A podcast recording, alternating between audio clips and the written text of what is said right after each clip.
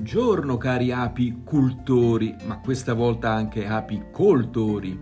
In una delle puntate del podcast Adelaide vi ha spiegato che l'alveare è un superorganismo. Ora voglio provare a mostrarvi quanto è importante considerarlo tale quando dobbiamo prendere del, delle decisioni su di esso, magari perché siamo degli apicoltori. Il superorganismo però è un sistema complesso e solo conoscendo come si comportano i sistemi complessi possiamo capire come si comporta un alveare. Spiegare che cos'è un'ape, intesa come specie apis mellifera, è davvero difficile. Intanto perché, banalmente, non è un animale che ci assomiglia. Se una mucca è abbastanza differente da chi l'alleva, l'ape lo è infinitamente di più. Ma quante volte ho sentito dire che l'ape preferisce questo o quel comportamento solo perché è quello che preferirebbe il suo allevatore? Ma questo ha degli effetti che si ripercuotono sul suo allevamento? Sì che ce l'ha.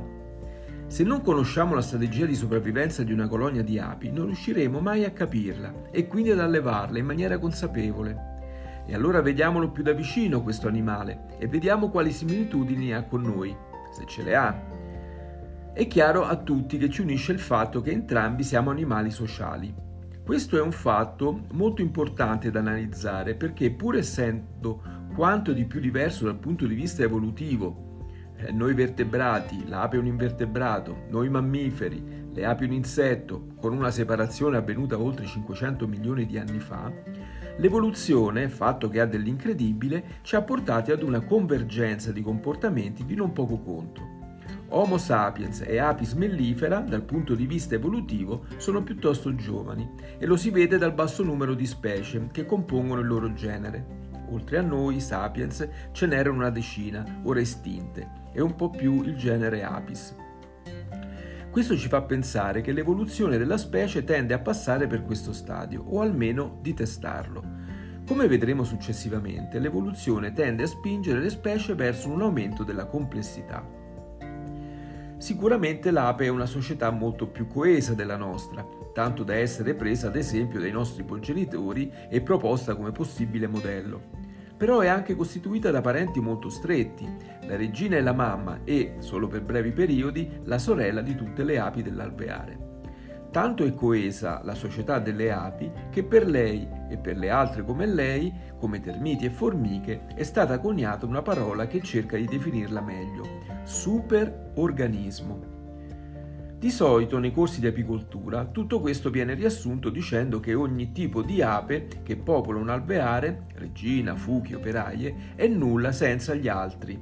Nessuna potrebbe sopravvivere in un alveare senza l'altra e la circostanza che l'ape pungendo muore per salvare l'alveare insieme al fatto che l'operaio è sterile e quindi non può portare avanti la propria stirpe sono le evidenze che l'alveare deve essere considerato un organismo unico. A volte però può diventare una scusa quando, per qualche nostra disattenzione, durante un'ispezione uccidiamo più di un'ape.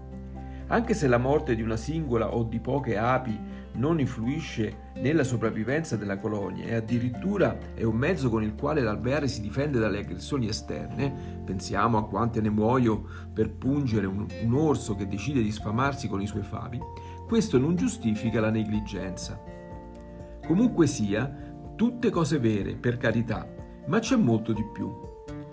Che cos'è un superorganismo? La definizione più accreditata è quella che lo considera come un gruppo di organismi o di comunità che sembrano avere proprietà come l'omeostasi e riproduzione simili a quelle di un singolo organismo. E la colonia delle api una certa omeostasi ce l'ha, visto che ha temperatura e umidità costanti.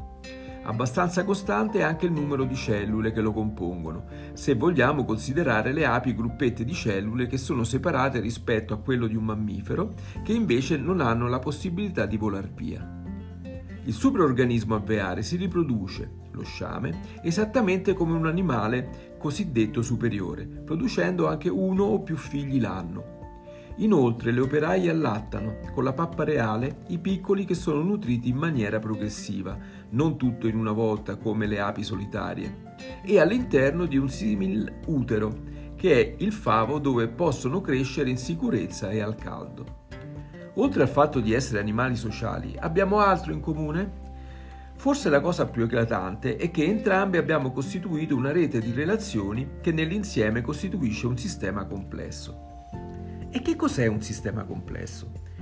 Il termine complesso deriva dal latino cum, insieme, con, plexus, intreccio, intrecciato insieme. Con intreccio o, potremmo dire, utilizzando un linguaggio moderno, con nodi. Ed infatti Internet è un interessante sistema complesso. Il tappeto è uno dei sistemi complessi più semplici. Se qualcuno scioglie i nodi o l'intreccio, non è più possibile capire nulla di, quel, di quei fili alla rinfusa. Spesso utilizziamo la parola complesso come contrario di semplice, ma è un errore e anzi è uno di quegli errori che poi non ci permettono di capire bene che cosa sia un sistema complesso. Il contrario di semplici è complicato. Anche questa è una parola latina che significa cum, con, insieme, plicum, pieghe. Una colonia di api è un sistema complesso, la società umana è un sistema complesso, la Terra intesa come Gaia, ovvero con tutti gli esseri animati e inanimati, è un sistema complesso. Il sistema solare e in generale l'universo sono sistemi complessi. L'automobile invece è un sistema complicato. A prescindere da tutto, si differenziano perché un sistema complicato si, si rompe per aggiustarlo lo si deve smontare, per poi sostituire il pezzo rotto. Nel sistema complesso no. Se muoiono anche centinaia di api, di uomini, di stelle, il sistema regge e continua imperterrito a funzionare, fino ad un certo punto, che si spiega bene con la teoria del caos. Il sistema complicato è rigido, il sistema complesso è resiliente, ovvero tende a recuperare la situazione originaria una volta finita la pressione ambientale che lo ha portato, dopo un cambiamento interno, anche ad una posizione diversa. La sfida dei prossimi anni sarà quella di far diventare sempre più resilienti le macchine, con forte capacità di autoripararsi. I computer in questo sono già molto avanti, addirittura hanno la capacità di imparare dagli errori che gli o ci sono capitati. L'impero romano era un sistema complesso che per alcuni motivi, consumo delle risorse ambientali, pressione delle popolazioni di confine, costo delle truppe che dovevano mantenere l'ordine, costumi sempre più corrotti e chissà che altro, ma che vanno prese come perturbazioni, ha spinto il sistema sociale prima verso una situazione borderline, poi l'argine si è rotto e molto velocemente, dopo un periodo di caos, la situazione è tornata ad essere quella precedente. A quel punto l'impero romano era finito, ma l'umanità ha recuperato un sistema di regole sociali, anche se molto diverse dalle precedenti. Passando per il Medioevo si è giunti al Rinascimento.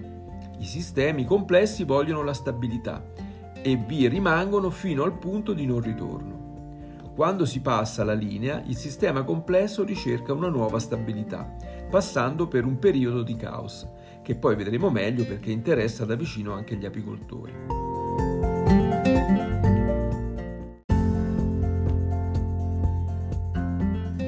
Non è detto che la situazione futura sia peggiore della precedente, ma quando si è nel caos non è chiaro come si evolverà il sistema. Tutto molto affascinante, mi potresti dire, ma chi se ne frega? Marco, dimmi come devo trattare le api dalla varroa e lascia stare il resto che non ho tempo da perdere.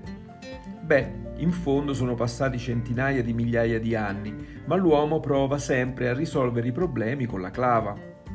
L'errore che più spesso si compie è quello di affrontare problemi di natura complessa pretendendo di semplificarli. Si cerca di trovare ciò che non funziona e sostituirlo, sperando così di risolvere velocemente ed efficacemente i problemi. Purtroppo è un, apple- un, approccio di tipo complicato, il che produce necessariamente ulteriori problemi al sistema complesso.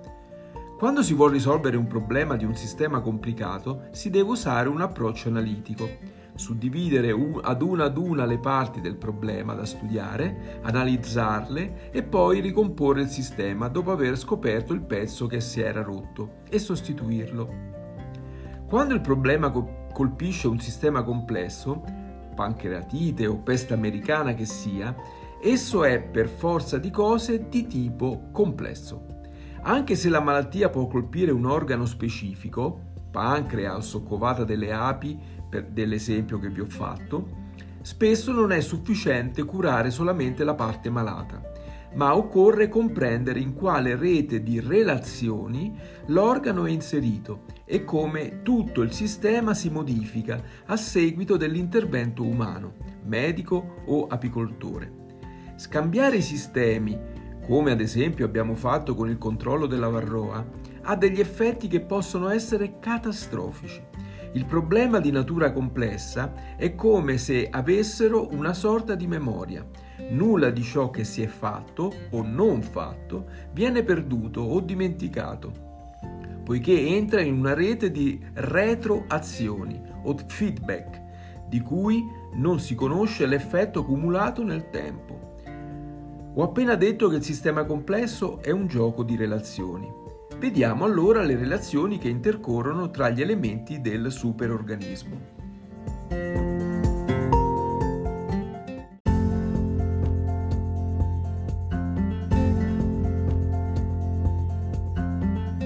La colonia di api è un sistema complesso, quindi è più simile ad un tappeto che non ad un orologio, perché se separo le api una dall'altra, non capisco che cosa ho di fronte. Se muore un gruppetto di mille api perché un orso ha attaccato l'alveare, questo continua a vivere, un po' peggio all'inizio, ma si riprenderà. L'orologio se perde un solo pezzo si ferma. Non è resiliente, non ha la capacità di autogenerarsi. Internet è un po' simile ad un alveare. Se si scollegano 100.000 utenti o anche più, il sistema continua a funzionare Un'altra caratteristica del superorganismo alveare, che lo accomuna ad Internet e a tutti i sistemi complessi, è che studiando un singolo elemento, l'ape o l'utente di Internet, è impossibile determinare il comportamento dell'insieme, alveare o Internet, che è sempre ridondante rispetto alla sommatoria del comportamento dei singoli elementi, ovvero il tutto è più della somma delle singole parti. Un'altra cosa interessante dei sistemi complessi è che funzionano in maniera semplice. Non c'è bisogno di un direttore d'orchestra per intenderci. Funziona perché semplicemente ogni elemento fa quello che sa fare e lo fa senza pensare di far funzionare, un organismo più grande di lui. Internet è evocativo in questo senso.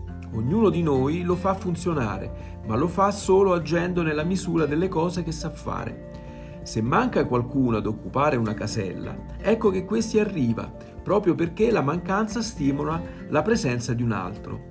Ad esempio, se togliamo un favo da un nostro alveare, nel giro di poco tempo, puoi sperimentare se vuoi, questo luogo si affolla di api. Finché c'è, ci rendiamo conto che le api si muovono nell'alveare in maniera tale da affollare il vuoto. La regola semplice è che vogliono mantenere l'unità. L'assembramento sviluppa calore e se arriva il raccolto, ecco che, grazie alle ghiandole ceripare e allo stimolo del nettare, cominciano la costruzione di un favo, che viene agevolata dal calore provocato dall'assembramento. Assembramento che facilita la costruzione del favo, in quanto la sua costruzione è un lavoro di gruppo.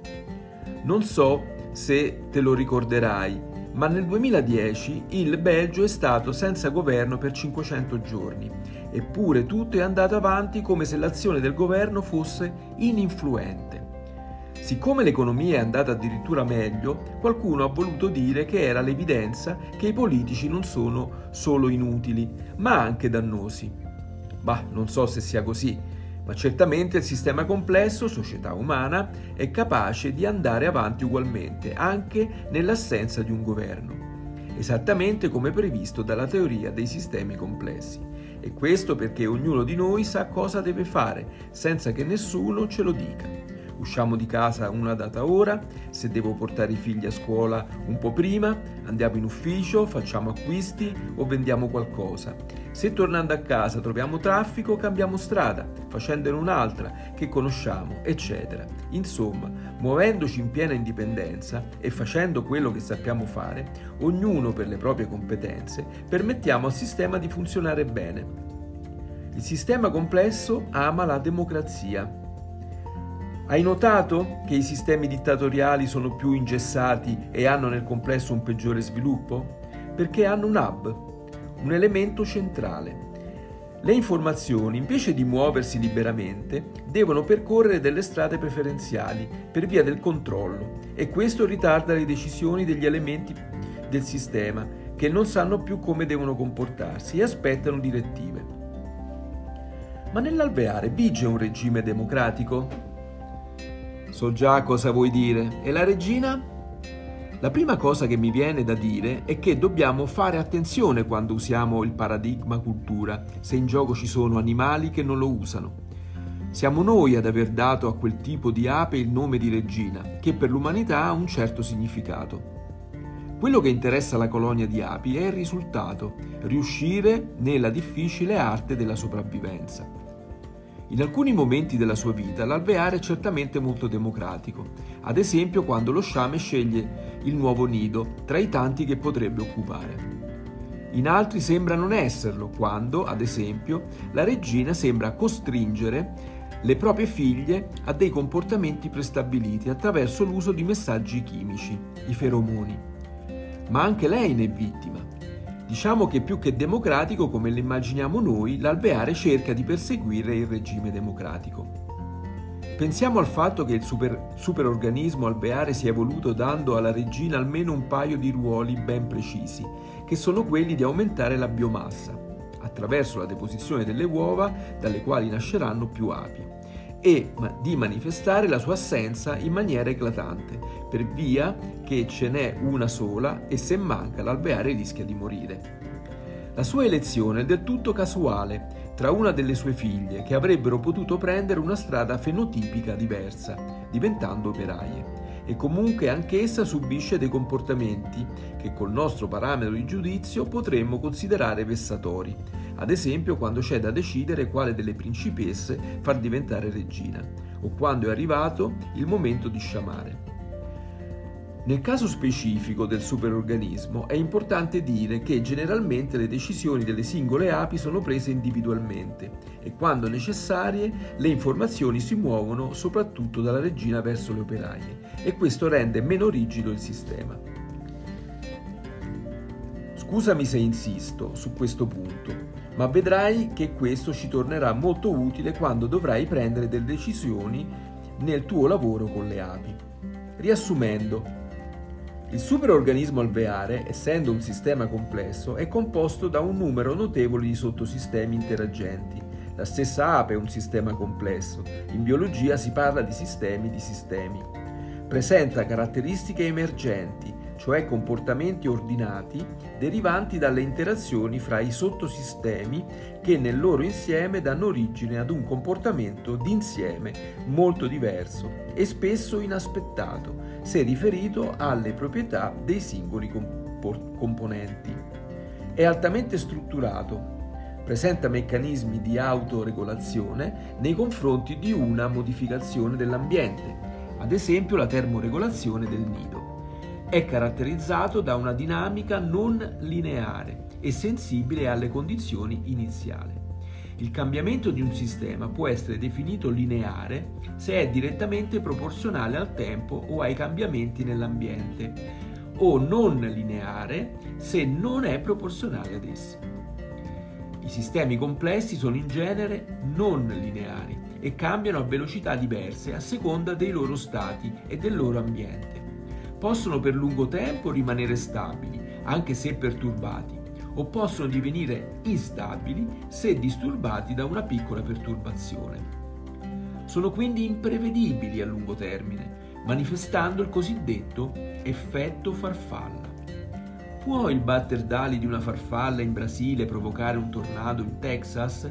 Era il titolo della relazione di un meteorologo che intendeva spiegare il motivo della difficoltà di fare previsioni del tempo a lungo termine, ovvero sono tante le variabili e anche una piccola modificazione può cambiare il modello iniziale che ci siamo fatti.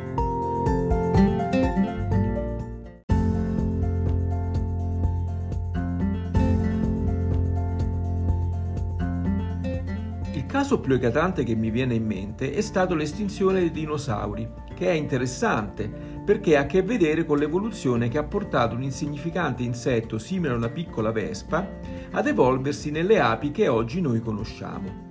Il sistema complesso Gaia era in crisi per l'enorme presenza dei rettili che stavano inevitabilmente consumando le sue risorse.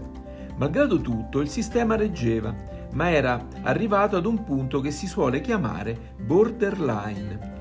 Il sistema era sul crinale, da una parte il conosciuto, dall'altra il caos. È bastato l'arrivo sulla Terra di un meteorite, che in altri periodi avrebbe provocato molti meno danni, per dare origine al più grande sconvolgimento recente tra le specie sulla Terra, che è chiamata la quinta estinzione di massa, mentre la sesta è quella che, st- che ha iniziato l'essere umano negli ultimi 10.000 anni. Una cosa analoga sta succedendo alle api. Prendiamo il cosiddetto Colony Collapse Disorder, sindrome dello spopolamento degli alveari.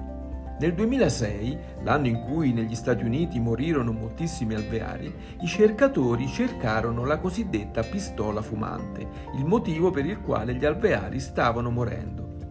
Hanno prima cre- creduto dipendesse da un virus, il virus israeliano della paralisi occulta, poi dal nosema cerane, una malattia importata dall'Oriente e propria dell'Apis cerana. Ad oggi tutti i ricercatori concordano che si tratta di una malattia multifattoriale in cui entra in gioco la varroa, i pesticidi, le nuove malattie, i cambiamenti climatici e anche le pratiche apistiche. Il superorganismo alveare si è comportato come da manuale, fin quando la perturbazione era una o poche, il sistema è rimasto stabile. Quando è arrivato l'ultimo evento, il virus, il fungo, il cambiamento climatico, dipende dal periodo e dal luogo, è bastata un'altra piccola variazione, la classica goccia che fa traboccare il vaso, per portarlo nella situazione borderline e quindi sull'orlo del caos e questo ha generato tutti quei movimenti di pensiero che affermano che l'ape è sull'orlo del collasso, per il tipo di arnia che l'apicoltore utilizza, o per la misura della celletta del favo, o perché non costruiscono i favi naturalmente, e via via tutte le altre teorie che affollano internet. Credo saprai che la Varroa destructor è un parassita originario della specie Apis cerana, che ha fatto il salto di ospite quando sono state introdotte delle api della specie Apis mellifera, ovvero la nostra, nell'areale di diffusione dell'ape asiatica. Questo ha provocato uno dei più gravi problemi dell'apicoltura mondiale.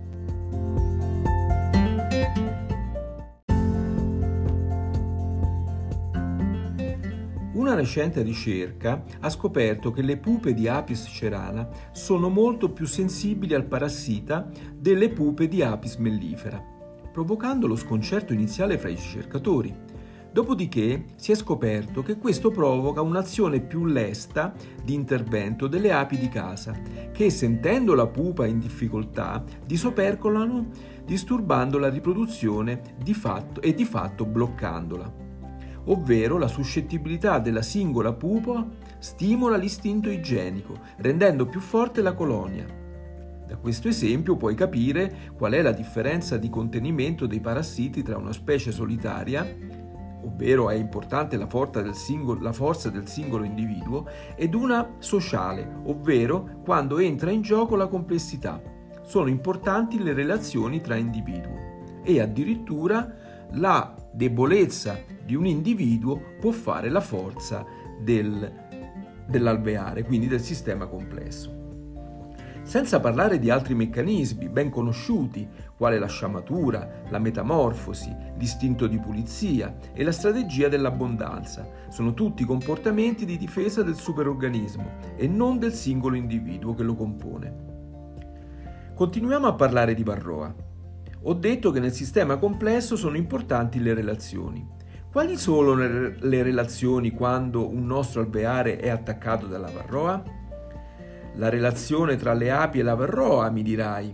Giusto, ma è altrettanto importante e forse molto di più la relazione tra ape, varroa e apicoltore.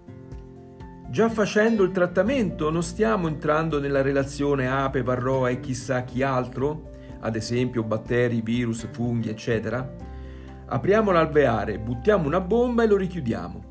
La bomba che buttiamo dentro l'abbiamo studiata per avere il minore effetto sulle api e il maggiore effetto sulla varroa.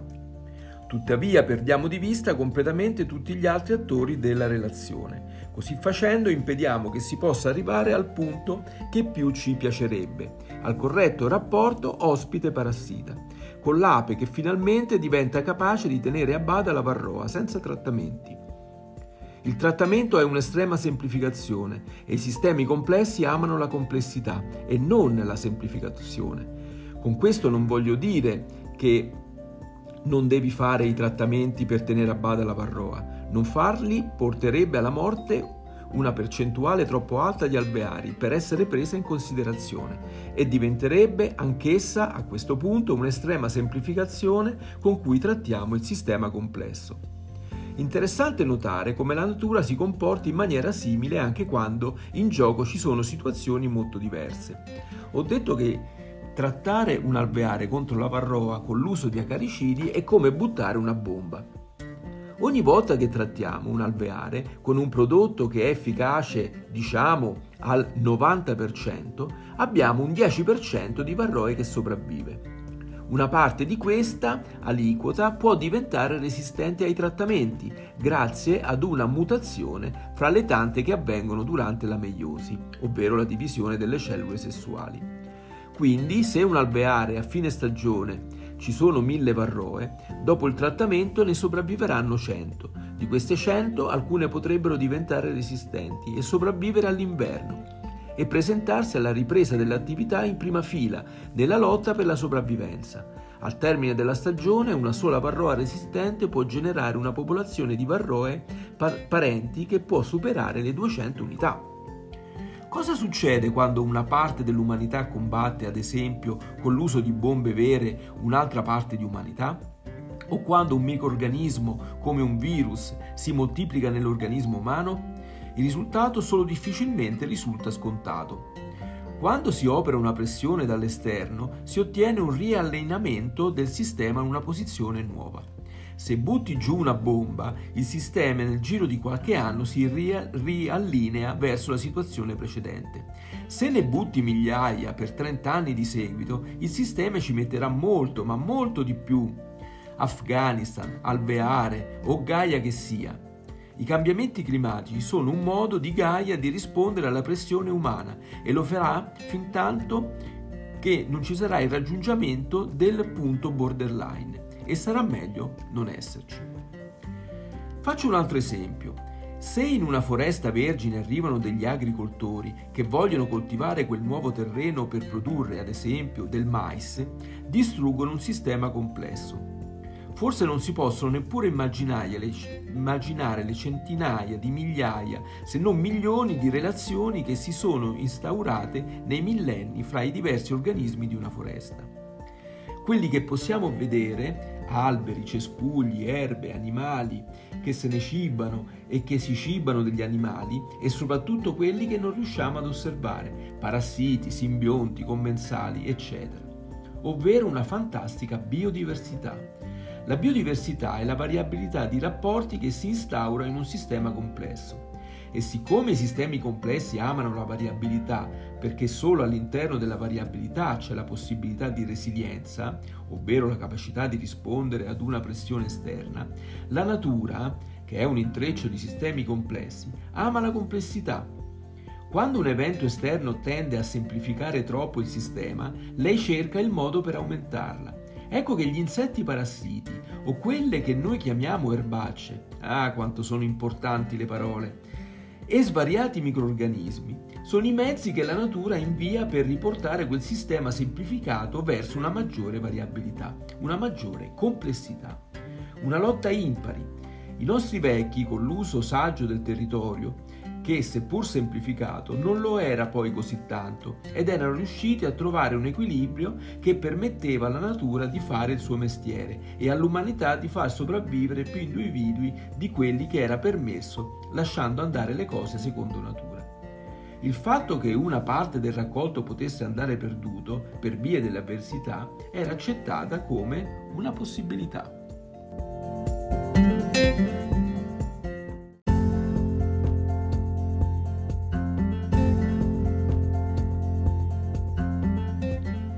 Per finire dobbiamo approfondire il concetto di evoluzione dei sistemi complessi.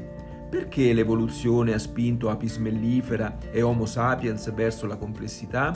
E perché questo modello di evoluzione è stata primante?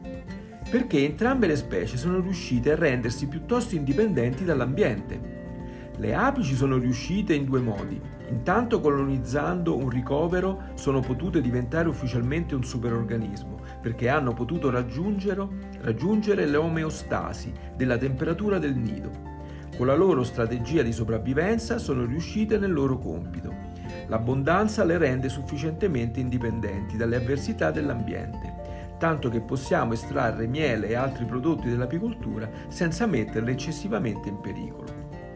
La strategia di sopravvivenza di Homo sapiens invece è cercare di prevedere come si evolverà il futuro. Sicuramente saprai che si spendono una quantità enorme di risorse per prevedere come dobbiamo comportarci. Ad esempio le previsioni del tempo, che ci fanno uscire di casa con l'ombrello o senza, o addirittura ci fanno scegliere proprio di non uscire.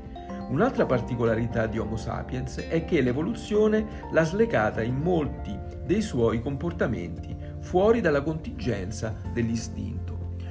Un'ape non si domanda cosa deve fare la mattina perché l'istinto la porta ad uscire dall'alveare per cercare un fiore da cui prelevare del nettare. Rimane del tutto indifferente a tutto il resto, così come una regina vergine non può che eseguire il volo nuziale, mentre all'Homo sapiens è concessa la possibilità di trasformare una pulsione vitale in un'altra azione che non è la ricerca del partner, ad esempio la produzione di un'opera d'arte. Ci possiamo letteralmente lasciar morire di fame e non sto a continuare. Tuttavia prendere delle decisioni sui sistemi complessi non è facile per quello che abbiamo detto in precedenza. I sistemi complessi hanno dei comportamenti non lineari e possono per lungo tempo rimanere stabili anche se perturbati o possono divenire instabili se disturbati da una piccola perturbazione, qualora fossero in una situazione borderline. Questo ha una valenza sia positiva, perché è la base della sua resilienza, che negativa se la linea che separa il sistema complesso dal caos non viene compreso in tempo. Prendiamo le colonie delle api e l'apicoltura. Per lungo tempo l'uomo ha fatto l'apicoltore a volte anche in maniera piuttosto aggressiva, uccidendo una parte delle colonie possedute. La, st- la strategia di sopravvivenza delle api ha sopperito a questo trattamento, perché le api producono più sciami di quelli che la natura può contenere.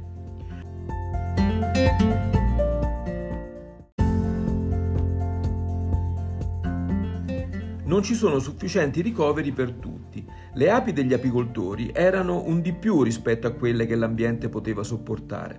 Tutto sommato, nella sua crudeltà, questo modello di apicoltura era più consono alla sopravvivenza della specie Apis mellifera, perché l'apicoltore uccideva le colonie ad anni alterni e non concedeva la possibilità che si manifestassero delle malattie. Il tutto si risolveva in una certa stabilità. Man mano l'apicoltura si è fatta più invasiva ma operava su un sistema complesso che non aveva più davanti a sé la possibilità di tamponare. I sistemi complessi hanno un certo abbrivio, per cui gli effetti li notiamo solo dopo un certo periodo. Un esempio è l'uso del gas freon per le macchine refrigeranti e l'aerosol. Sono stati utilizzati per anni, senza che ci si accorgesse che il loro utilizzo andava a distruggere lo strato dell'ozono dell'atmosfera. Quando lo si è scoperto sono stati vietati e malgrado questo ci sono voluti molti anni prima che il buco dell'ozono si rimarginasse. Così anche l'inquinamento dell'ambiente in cui viviamo. Mio, pota- mio padre si poteva fare il bagno nel fiume, io no, ma potevo farlo al mare. Poi è diventato impossibile farlo anche in alcune parti, almeno in alcune parti del litorale. Questo è anche il motivo per il quale l'umanità accetta l'inquinamento, perché ha il tempo di abituarsi. Poi c'è un'altra cosa da dire. La ricchezza la si può fare quando si usano dei beni comuni come se fossero propri. Chi usa l'acqua di un fiume per scaricare gli scarti di lavorazione ne ha un guadagno a discapito della collettività. Lo stesso fa chi usa le sottospecie delle api per produrre ibridi. Usa un bene comune distruggendolo per arricchirsi. Si diceva che, prim- che dapprima l'ape ha sopportato l'apicoltore grazie al fatto che i cambiamenti erano così lunghi che riusciva a abituarsi grazie all'abbrivio che ha il sistema complesso alveare.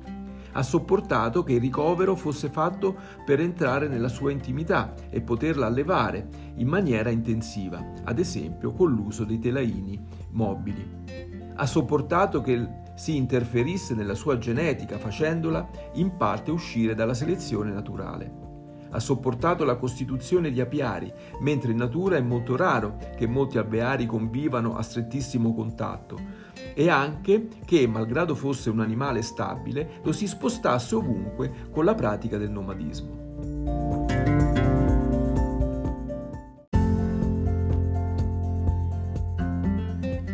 L'averla trasformata in una merce e spingendo sulla commercializzazione di regine e colonie ha permesso che si diffondessero le malattie e questo è stato l'inizio della sua disgrazia, il suo avvicinamento alla linea che la separa dal caos.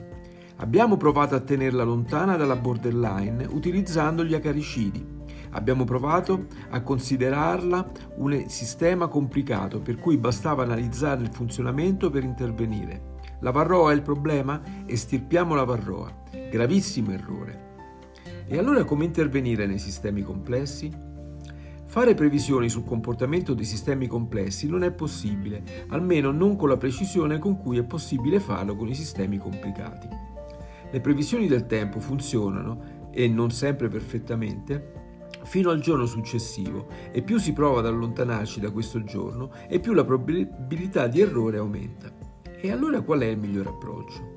Se l'approccio previsionale che parte dal presente per progettare il futuro, ad esempio arrivare di nuovo ad allevare le api senza caricidi e contemporaneamente ripopolare l'ambiente di alveare, che assomiglia a quello utilizzato per le previsioni del tempo, forecasting, non è sufficiente, dobbiamo trovarne un altro. Per non essere totalmente in balia degli eventi è necessario sostituire il forecasting con il backcasting, si guarda quanto il presente si discosta dal futuro auspicato, si analizzano le condizioni del passato che hanno determinato il presente e si programmano azioni future, a partire dal presente, che ci portino verso il futuro desiderato, avendo fatto tesoro degli errori del passato. La linea d'azione è quindi futuro, passato, presente, futuro si potrebbe dire che ci poniamo obiettivi a lungo termine e poi lavoriamo per raggiungerli. Con questo è tutto, spero che l'approfondimento sia stato di tuo gradimento.